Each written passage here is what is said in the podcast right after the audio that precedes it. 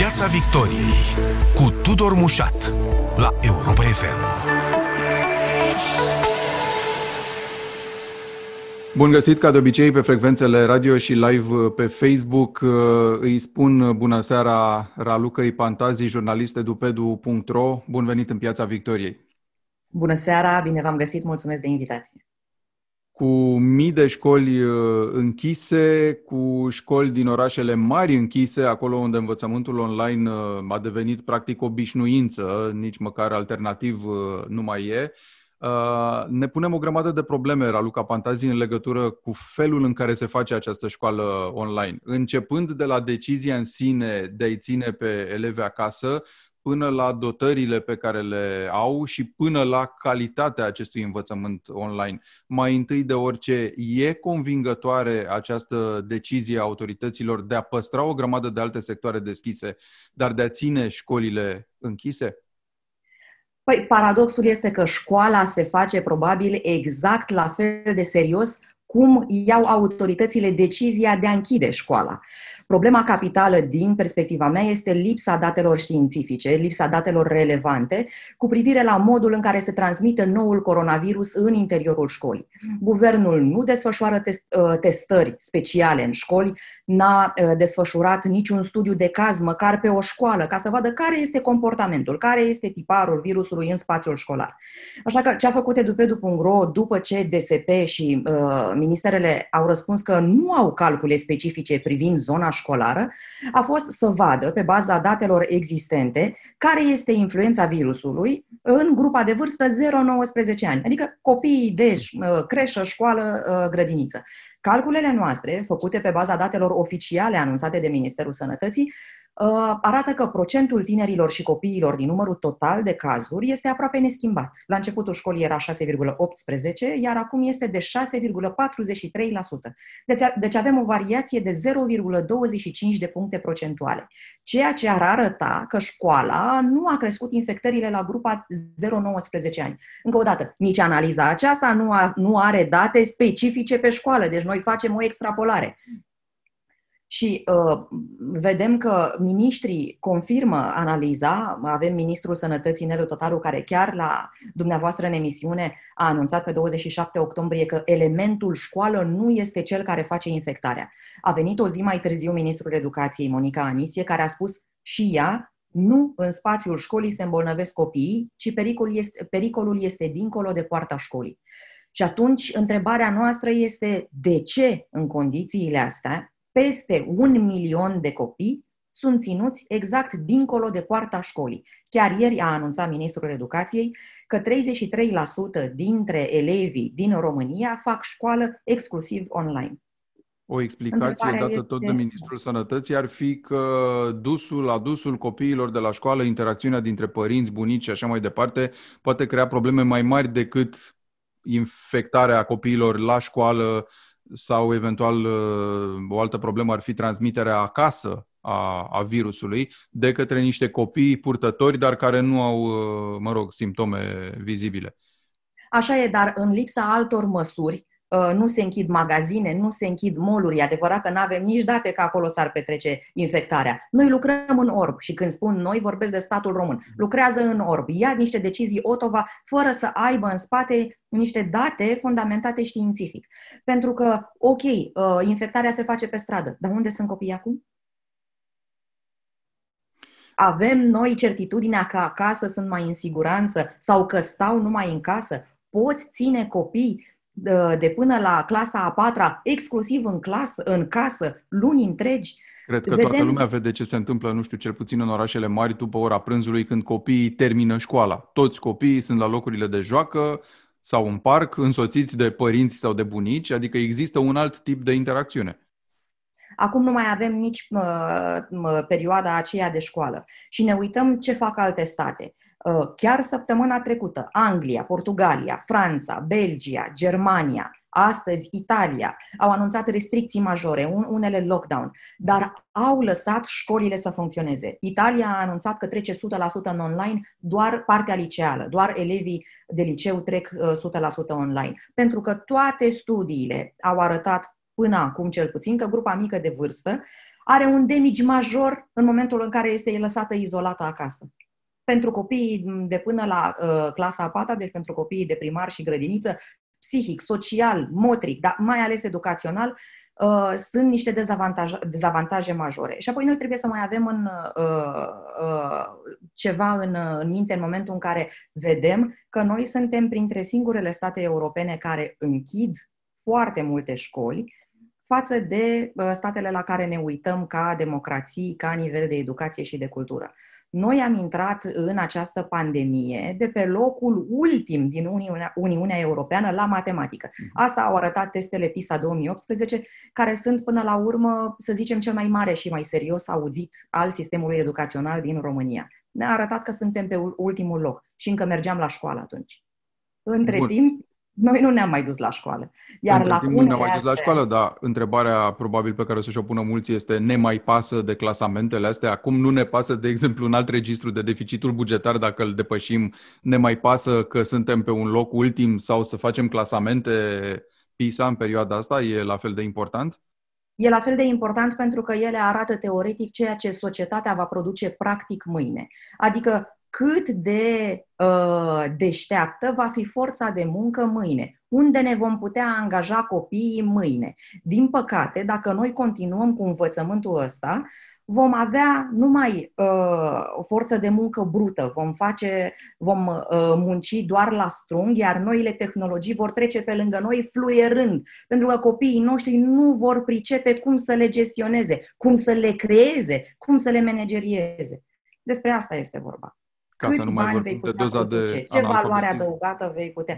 Și cât de mare va fi decalajul, nu numai noi față de noi, deci în interiorul țării, uh, ci decalajul României față de statele astea europene pe care noi le vedem că țin deschise școlile, își învață în continuare copiii, ei fiind pe locuri fruntașe, deci pornind din start cu un avantaj educațional față de noi.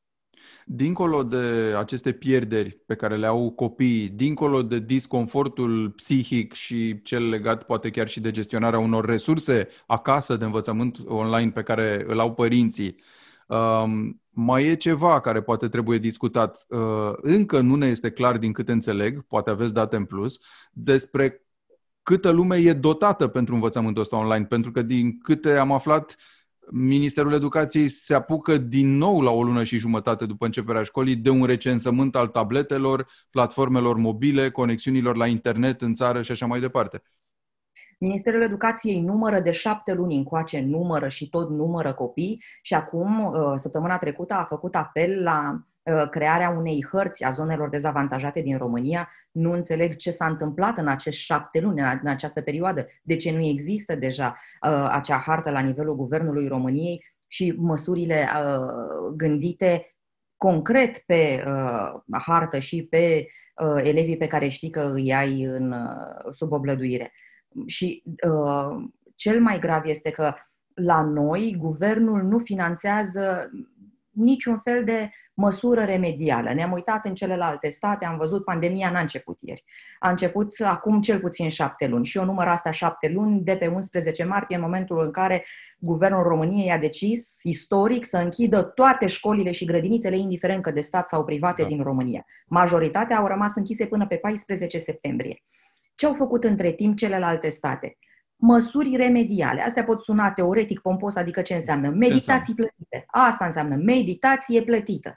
Vrei să identifici care sunt copiii care n-au mers la școală, care n-au intrat online, uh, care au lacune imense și peste care se adaugă alte lacune. Acum, în anul ăsta școlar în care îl fac, pe care îl fac când acasă, când online, atunci profesorii știu cel mai bine care sunt, profesor, care sunt elevii care n-au trecut pe la ei uh, pe la școală și pe care trebuie să-i pregătească suplimentar. Dă-le bani, plătește, este absolut normal. Vedem că Anglia a investit 1,5 miliarde de lire sterline și asta încă din vacanța de vară. Noi n-am mișcat un deget. N-am investit în formarea profesorilor la nivel național, vorbesc, să existe un program de formare uh, profesională. N-am investit în lărgirea școlilor, a claselor. Nu ducem copiii la un after school generalizat, unde îi poți roti să fie o tură dimineață, o tură după amiază sau să poată uh, face acolo aceste meditații. Nu avem bani nici pentru aprofundare sau remediere, n-am făcut asta. Doar îi ținem pe toți acasă, cu online-ul pe care, de care vedem că suntem în stare. Unii profesori fac minuni pe online-ul ăsta, dar unii profesori, după uh, declarațiile oficiale ale Ministrului Educației, nu fac nici astăzi, 3 noiembrie, cursuri online cu copiii lor. Și iarăși un semnal de alarmă, suntem la o lună și jumătate de la începerea școlii. Premierul uh, Ludovic Orban a anunțat încă din primele zile de școală că acei profesori, acele cadre didactice care nu fac ore online nu trebuie plătite, iar ieri, întrebat de jurnalistul edupedu.ro, ministrul educației, câți profesori nu au fost plătiți ca urmare a faptului că nu au intrat online, Uh, a dat următorul răspuns. Nu avem deocamdată aceste date, trebuie să întrebăm la inspectoratele școlare județene. Uh, nu avem, nu ni s-a semnalat să existe astfel de uh, situații. Stați așa, nu ni s-a semnalat, dar aici este un paradox. Nu ni s-a semnalat din partea inspectoratelor să existe, dar avem semne din partea părinților și a elevilor că astfel de situații se întâmplă și atunci facem apel la uh, inspector să verifice situația din teren. La o lună și jumătate de la începerea școlii. Dar până acum, ce s-a întâmplat? Până acum, ce am făcut? De ce nu știm pe 3 noiembrie dacă copiii dau teze sau nu? De ce nu știm pe 3 noiembrie uh, cum, se, cum dau profesorii teste uh, online? Sunt multe necunoscute, inexplicabile după șapte luni de pandemie și trei luni de vacanță. Uh, pe 3 noiembrie înțeleg că avem uh, de gând să-i formăm pe profesori ca de acum încolo să aibă instrumentele să evalueze pe copii online. Întrebarea e, din nou, probabil că o să o tot aruncăm așa până la un răspuns concret, o să o pasăm între noi jurnaliștii sau o să aruncăm în eter în speranța că cineva va răspunde totuși concret cu argumente la ea. Ce s-a întâmplat în aceste luni de zile, uh, mai ales că, așa cum spuneați, școlile au rămas închise, adică a putut exista în spatele ușilor închise uh, timpul și locul pentru niște planuri de, de acest gen. Mai poți forma de acum încolo profesori care să evalueze pe copii online când mai exact? În locul tezelor care ar fi trebuit date în decembrie, la finalul anului, undeva spre vara viitoare sau, sau cum? Sigur că îi poți forma, se pot forma oricând uh, profesorii. Întrebarea este de ce Ministerul Educației nu s-a gândit să-i formeze în cele trei luni de vacanță, astfel încât profesorii să vină cu încredere, să știe ce au de făcut de pe 14 septembrie. Uh, e de neînțeles uh, inacțiunea și lipsa investiției guvernamentale cu atât mai mult cu cât România începe școala printre, uh, se află printre statele care încep cel mai târziu școala din Uniunea Europeană. Majoritatea încep la 1 septembrie. Noi am început pe 14 septembrie, nici măcar modificarea asta n-am făcut-o, deși profesorii n-am fi deranjat cadrele didactice. Profesorii încep școala la 1 septembrie, ei au un buffer de două săptămâni în care își pregătesc uh, începerea cursurilor cu copiii. Deci nu i-am fi deranjat. Am fi adus copiii cu două săptămâni mai devreme, așa cum experții mhm. uh, din educație au atras uh, atenția uh, în repetate rânduri. N-au făcut nici măcar asta. Uh, și așa este, dacă noi ne apucăm acum să formăm cadrele didactice pentru o evaluare online, păi asta înseamnă că tezele nu mai pot fi susținute, e clar. Nu-i poți forma pe toți într-un timp atât de scurt, tezele într-o lună uh, trebuie date. Sau să vorbim dacă... despre aceste teze, pentru că e, e, a stârnit indignare ideea asta, că tezele s-ar putea să nu mai fie date, ca să nu mai vorbim și de participarea la Olimpiade și așa mai departe. Mulți părinți și analiști ai fenomenului educației o văd ca pe o uh, coborâre a ștachetei, ca pe o descurajare a competitivității între elevi, uh, ca pe un semnal că nu ne interesează practic performanța lor. Întrebarea mea este de ce sunt atât de importante aceste teze sau mai mult decât atât, de ce e atât de important să ai această competitivitate între elevi când tot părinții reclamă de multe ori că elevii sunt în goană după note, că și părinții sunt în goana după notele copiilor lor și că de fapt totul e o bătaie pe note și la finalul școlii descoperi că de fapt nu știi prea multe de notele alea. De ce e atât de important? E important pentru că aici e de fapt un mesaj simbolic teza în sine contează sau nu contează, dar mesajul pe care îl transmite statul este cât de serios privesc eu ca stat școala. Dacă eu, după trei luni de vacanță, ca stat, n-am luat nicio decizie cu privire la lucrările de control, dacă ele se vor susține în școală sau nu, semnalul pe care îl dau este că nu prea contează școala. Că mm, putem să luăm decizii și cu o săptămână, două înainte. Deci învățarea se poate face așa, în ritm alert, oricând, acum te decizi să uh, dai teza, acum to- toți copiii din țara asta uh, se pun cu burta pe carte.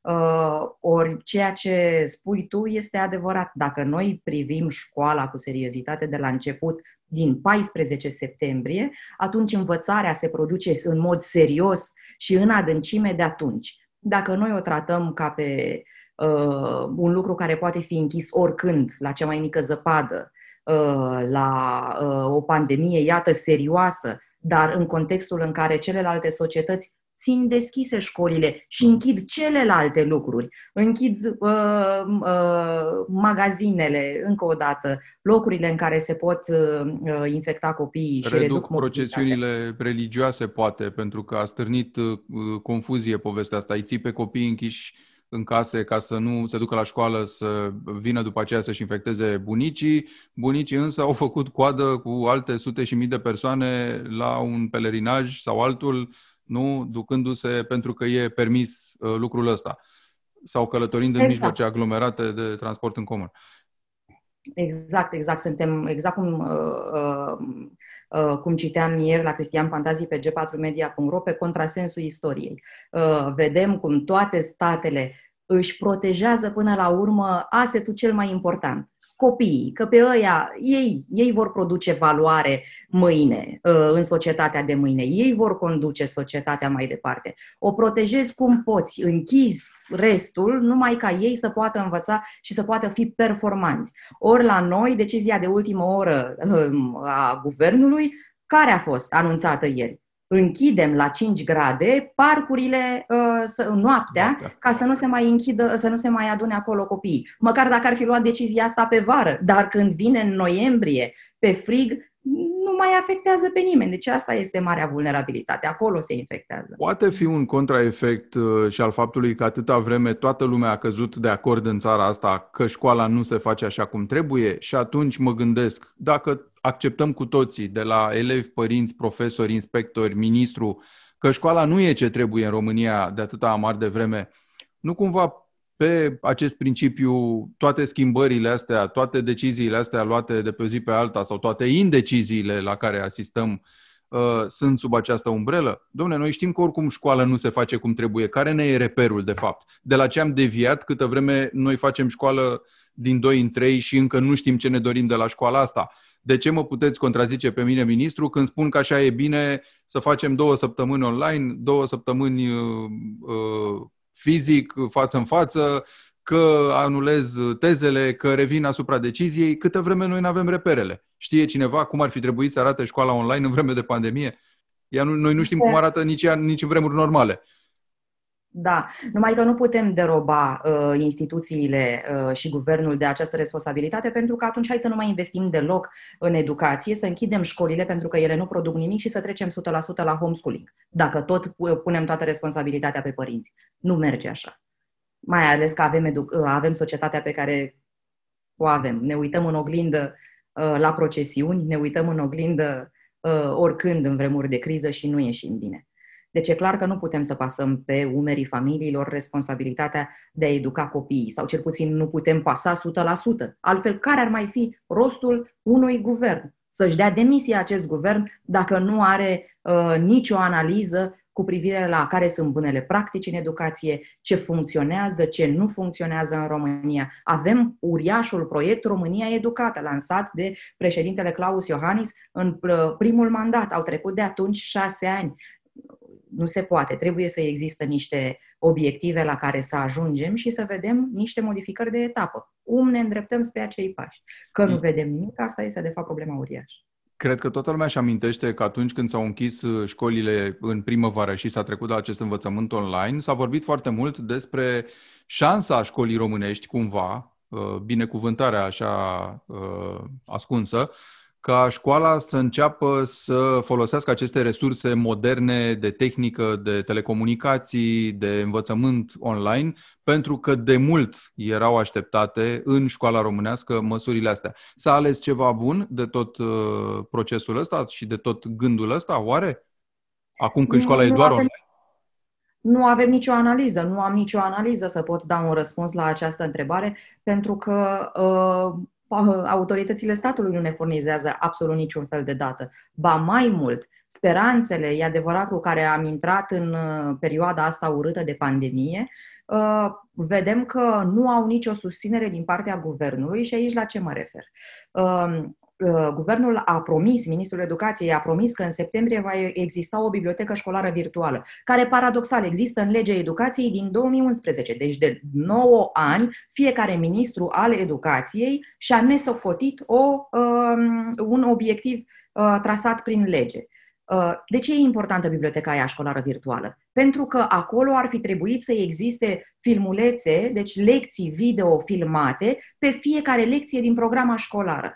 Nu se poate ca noi să fim în anul 2020 uh, cu copiii, cu acces la uh, conținut electronic de cea mai joasă calitate, iar guvernul, autoritățile, să nu vină în haosul ăsta cu nicio lecție de bună practică, cu niciun exemplu să ai tu ca părinte să-i pui copilului și să spui, băi, stai liniștit pe canalul ăsta că sunt numai uh, chestii, uite, cu ștampila Ministerului Educației și de aici putem să învățăm. Nu există așa ceva. Un exemplu de lecție care ar putea contagia, așa cum spunea Mircea Miclea, și alți profesori. În momentul în care tu, ca Minister al Educației, îți identifici cei mai carismatici profesori, cei mai buni pe, pe fiecare disciplină în parte și, încă o dată, îi filmezi la fiecare lecție în parte, tu ajuți nu numai elevii, dar ajuți și profesorii să ridice pur și simplu standardul, să-și ridice prestația didactică. Tot acolo trebuia, sub aceste filmulețe, să existe resurse multimedia, adică același conținut sau, mă rog, alte conținuturi la lecția X sub diferite forme. Nu există așa ceva. Ministrul Educației și-a încălcat promisiunea făcută. Acum um, cam 5 luni nu există, suntem pe 2 noiembrie și nu există această bibliotecă școlară virtuală în, contextul, în condițiile în care vecinii noștri, Republica Moldova, au ridicat un, o astfel de platformă în doar o lună. Deci ei au intrat în martie în lockdown ca și noi și la o lună aveau lecțiile video. Bineînțeles că profesorii, parte dintre profesori au început să spună, bun, dar unele lecții nu sunt bune. Dar au ceva, altele sunt bune.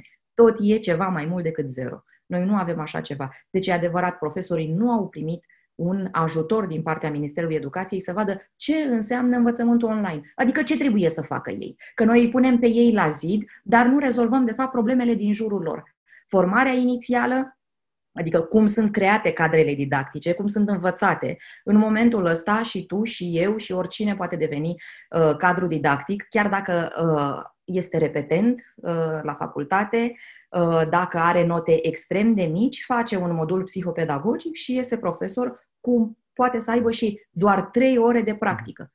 Este de aia vedem rezultatele pe care le avem. A făcut un lucru bun uh, uh, Ministerul Educației și anume a lansat masteratul uh, didactic, o formă, o altă formă de uh, pregătire a cadrelor didactice, dar prin pilotare. Adică asta este o picătură într-un ocean. Ar mai putea exista un efect advers, mutarea spre resursa online, chiar atunci când acea resursă online nu e validată de școală neapărat? Ce vreau să spun cu asta? Și înainte de pandemie, elevilor li se cerea să scotocească internetul pentru că nu e așa, voi oricum stați pe net toată ziua și să uh, găsească acolo informații pentru diverse subiecte, să facă un referat despre ceva, să, eu știu, imagineze o călătorie prin anumite uh, țări ale lumii, să găsească tot felul de curiozități uh, sau să pur și simplu să-și susțină cu informație găsită online lucrări la o anumită materie. Nu întotdeauna știm foarte bine cu toții asta, informația găsită la o simplă căutare pe motoarele de căutare e și cea adevărată, validată științific, relevantă și așa mai departe. Um, deci, având în vedere ce se întâmpla înainte, e foarte probabil ca mare parte din paradigma online să arate așa. Nu vă predau eu. Oricum stați cu calculatoarele alea în față deschise toată ziua. Puneți mâna și scotociți voi după lucrurile astea. Cel mai probabil că sunt școli unde asta se întâmplă și, paradoxal, noi învățăm pe copii plagiatul astfel, de la cele mai mici vârste. Pentru că să Asta iei se un, întâmpla, uh, bine, copios și înainte. Acum, uh, fiind numai online, uh, riscul a crescut mult mai mult cu atât mai mult cu cât profesorii au fost lăsați neformați, cea mai mare parte dintre ei. Deci fără un instrument, fără un avertisment. Măi, uite, se poate întâmpla asta. Învață-ți copilul cum să creează, învață-ți elevul cum să creeze ceva original, unde să caute informația relevantă, cum să detecteze fake news-ul, mai ales că suntem în contextul ăsta pandemic care predispune către așa ceva. Da, mă uitam uh, de asemenea la instrumentele digitale folosite, care în continuare, sigur, încurajează uh, scrisul de mână, să zicem, al profesorului pe o tablă digitală. E normal până la un punct să faci asta, mai ales cu, cu copii de vârste mai mici, pentru ca ei să vadă procesul în uh, desfășurare. Stau și mă întreb însă, până la urmă, cât poate să schimbe ceea ce se întâmplă acum paradigma de predare pentru că e și ăsta un factor foarte important. I s-a tot reproșat școlii românești că pompează, că dă cu pâlnia, uh, toarnă cu pâlnia elevului informație pe care acesta e obligat să o memoreze și atunci când o ordonează, să o ordoneze doar în termenii stabiliți de, de profesor, fără să știe exact de ce în felul ăla sau cum îi va folosi mai, mai târziu. Online-ul agravează povestea asta? Raluca Pantazi sau, din potrivă, dă o șansă, eu știu, spre schimbarea modelului? Agravează lucrul ăsta, pentru că uh, vedem profesori care predau și mai abitir ca înainte, uh, adică aruncă informații și atât uh, copiilor într-o perioadă, într-o oră care se scurtează uh, online. Deci nu, atâta vreme cât profesorii nu au fost formați să-și schimbe modul de predare și uh, orarul n-a fost uh, reorganizat, manageriat în alt fel. Uh, ei n-au cum să, de unii singuri, să-și, uh, să schimbe paradigma asta uh, cu sens la nivel național. Se tot vorbește de un an pierdut, poate având în vedere că am început din primăvară de un an jumate, hai doi pierduți cu cel puțin, nu? Uh, din cauza acestor uh, uh, incertitudini. Și acestor... Eu zic că nu avem voie să vorbim de ani pierduți. Sunt ani pentru copii, adică în momentul în care vorbești de ani pierdut înseamnă că ți iei mâna de pe an Uh, de pe anul respectiv, suntem la începutul anului școlar și spunem gata, ce se întâmplă păi de aici. Pierduți de facto, adică oricât uh, ar spune ministerul. Nu avem voie. Guvernul ăsta nu are voie să piardă timpul copiilor noștri și nici timpul uh, țării ăsteia. Chiar dacă suntem în octombrie, chiar dacă este foarte târziu, chiar dacă au trecut șapte luni de la începutul pandemiei, guvernul are în continuare obligativitatea să scoată bani și să plătească, să financeze educația. Pentru că finanțează educația, este, finanțând educația, face o investiție în propriul lui viitor viitor. Și situația în România e, mai, e cu atât mai gravă cu cât noi vorbim de ani de zile de demografie care se duce în cap. Deci noi vedem cum avem tot mai puțini copii. Acum, pe copiii ăștia puțini, îi tratăm și rău. Nici măcar nu îi educăm, astfel încât ei să poată crea un viitor țării astea. Bun, da, am văzut declarația chiar a președintelui Consiliului Național al Elevilor, care spune, el fiind a 12 că se fac doar materiile pentru BAC la, uh, în, în sistemul ăsta online. E clar Acolo că probabil unele lucruri sunt trecute, sunt date sub preș sau trecute pe plan secund, nu? Când vine vorba de, de învățământul ăsta online. Dar Ministerul Educației, uh, guvernul trebuie să-și iasă din imobilismul ăsta. Nu se poate ca elevi uh, să spună la televizor, să spună peste tot. La mine în clasă se întâmplă în felul ăsta. Avem cadre didactice care trișează, care nu își fac treaba. Și tu, ca Minister al Educației, după o lună și jumătate de școală, să spui nu am niciodată cu privire la profesori care n-au fost plătiți, așa cum a spus premierul țării, uh, pentru că nu și-au făcut um, orele. Cadrele alea didactice vor invoca motivul ăsta, probabil, al performanței performanței, păi ce vreți, să pice la BAC? Copiii ăștia îi pregătesc la materiile pentru BAC. Uitând pe de altă parte că există în programă și alte materii, nu? La care Dar trebuie nu e niciun fel de problemă să-și dea demisia. Dacă chiar așa consideră că la clasa a 12-a copiii trebuie să învețe numai materiile de BAC, foarte bine să-și dea demisia. Să vorbim și despre soluții, Raluca Pantazi, pentru că e clar, în paradigma asta ne vom mai afla ceva vreme.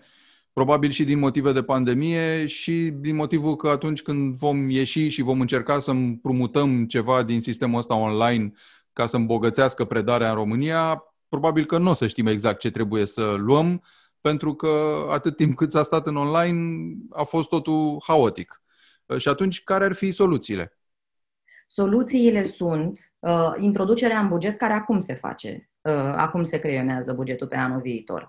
Introducerea de fonduri pentru aceste meditații de stat, astfel încât peste vară copiii să fie recuperați. Să nu mai intrăm în același dolce farniente pe care l-am avut anul trecut și să ne bucurăm că am avut bacalaureat și evaluare națională. Ăsta este marele succes înregistrat de educația din România pe anul școlar 2019-2020.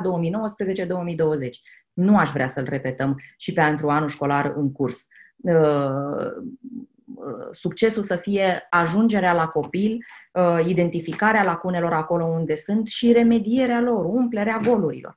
Uh, ăsta este obiectivul. Mhm. Deci, îndreptarea privirii către profesor și plătirea lui corespunzătoare pentru munca pe care o face cu copilul. Meditații plătite de stat, acțiuni remediale și masteratul de, didactic generalizat.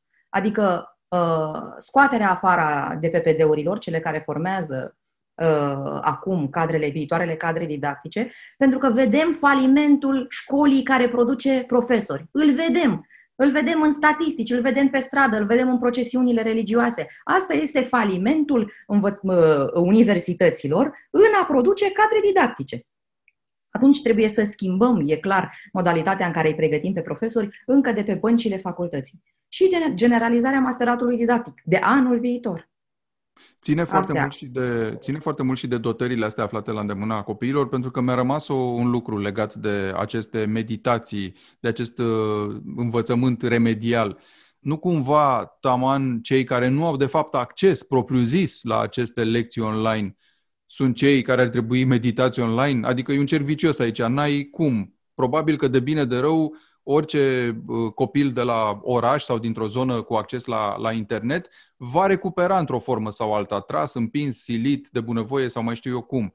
Copilul care nu are acest acces la, la internet, care nu înțelege, e foarte greu, căruia e foarte greu să înțeleagă paradigma asta învățământului online când el abia o înțelegea pe cea de la școală, probabil, din cauza greutăților de a ajunge la școală, uh, ce va face? Pe el cum îl mai recuperezi? Pe el îl recuperezi prin două modalități. Duci ca guvern la capăt uh, licitațiile prin care ai promis 250.000 de tablete și le extinzi, astfel încât să ajungi exact la copiii ăștia vulnerabili. Doi, parte dintre copiii vulnerabili se află în sate sau în orașe în care nu se atinge 3 la mia uh, de locuitori, uh, nu se ating infectările, nu se atinge rata asta. Și atunci faci cu ei fizic școală, nu numai în alea patru ore de la, de la, de la școală, dar și după. De aia vorbeam de acel sistem after school generalizat care ar fi excelent. Vedem că în Anglia se întâmplă așa ceva uh, de ani de zile și nu se mai plânge nimeni. Aia e soluția, să ai un uh, învățământ de calitate. Să poți să faci, că noi ne plângem că avem foarte multe ore de matematică, de exemplu, că facem foarte multă matematică. Da. Problem, problema este că chiar așa este. Facem multe ore de matematică și prost într-un timp foarte scurt. Anul trecut am analizat, um, uh, pentru că au fost acele dezbateri cu privire la structura anului școlar, când începe vacanța de vară, când se termină, și ne-am uitat uh, pe datele Comisiei Europene să vedem cum arată structurile anilor școlari în celelalte state europene. Și am descoperit cu stupoare că România este printre cele mai leneșe state. Are doar 164 de zile de școală, în condițiile în care sunt state precum Italia, Portugalia, care au 200 de zile de școală. 200 față de 164. Deci o lună în plus de școală. Asta ce ar permite? O relaxare cadrului didactic. Asta ți-ar permite să te joci cu copilul, să poți să introduci aceleași noțiuni de matematică jucându-te, fizică, chimie, să-l duci afară, să-l duci în parc, să vezi, să faci învățământul pe care noi îl vedem în celelalte state. Poate că mai puține ore de matematică, dar într-un timp mai expandat, astfel încât copilul să prindă drag de școală, să fie obișnuit să se ducă la școală. La noi, curțile școlilor sunt închise inclusiv pe cele, cele trei luni de vară. Copiii n-au voie să intre în curtea școlii. Iarăși, aberant, cum vrei să-mi placă mie copil de școală, să mă atașez de școală, când eu trei luni pe an nu am voie să calc acolo. N-am acces la biblioteca școlii, nu am acces la curtea școlii unde să pot face mișcare. Și mă mai întreb ca stat de ce sunt pe locul 1 sau pe locurile fruntașe la obezitatea infantilă. Păi de aia. Ar putea fi și astea, unele din lecțiile de desprins din perioada asta. Raluca Pantazi, edupedu.ro, mulțumesc foarte mult! Mulțumesc și eu! Piața Victoriei cu Tudor Mușat la Europa FM.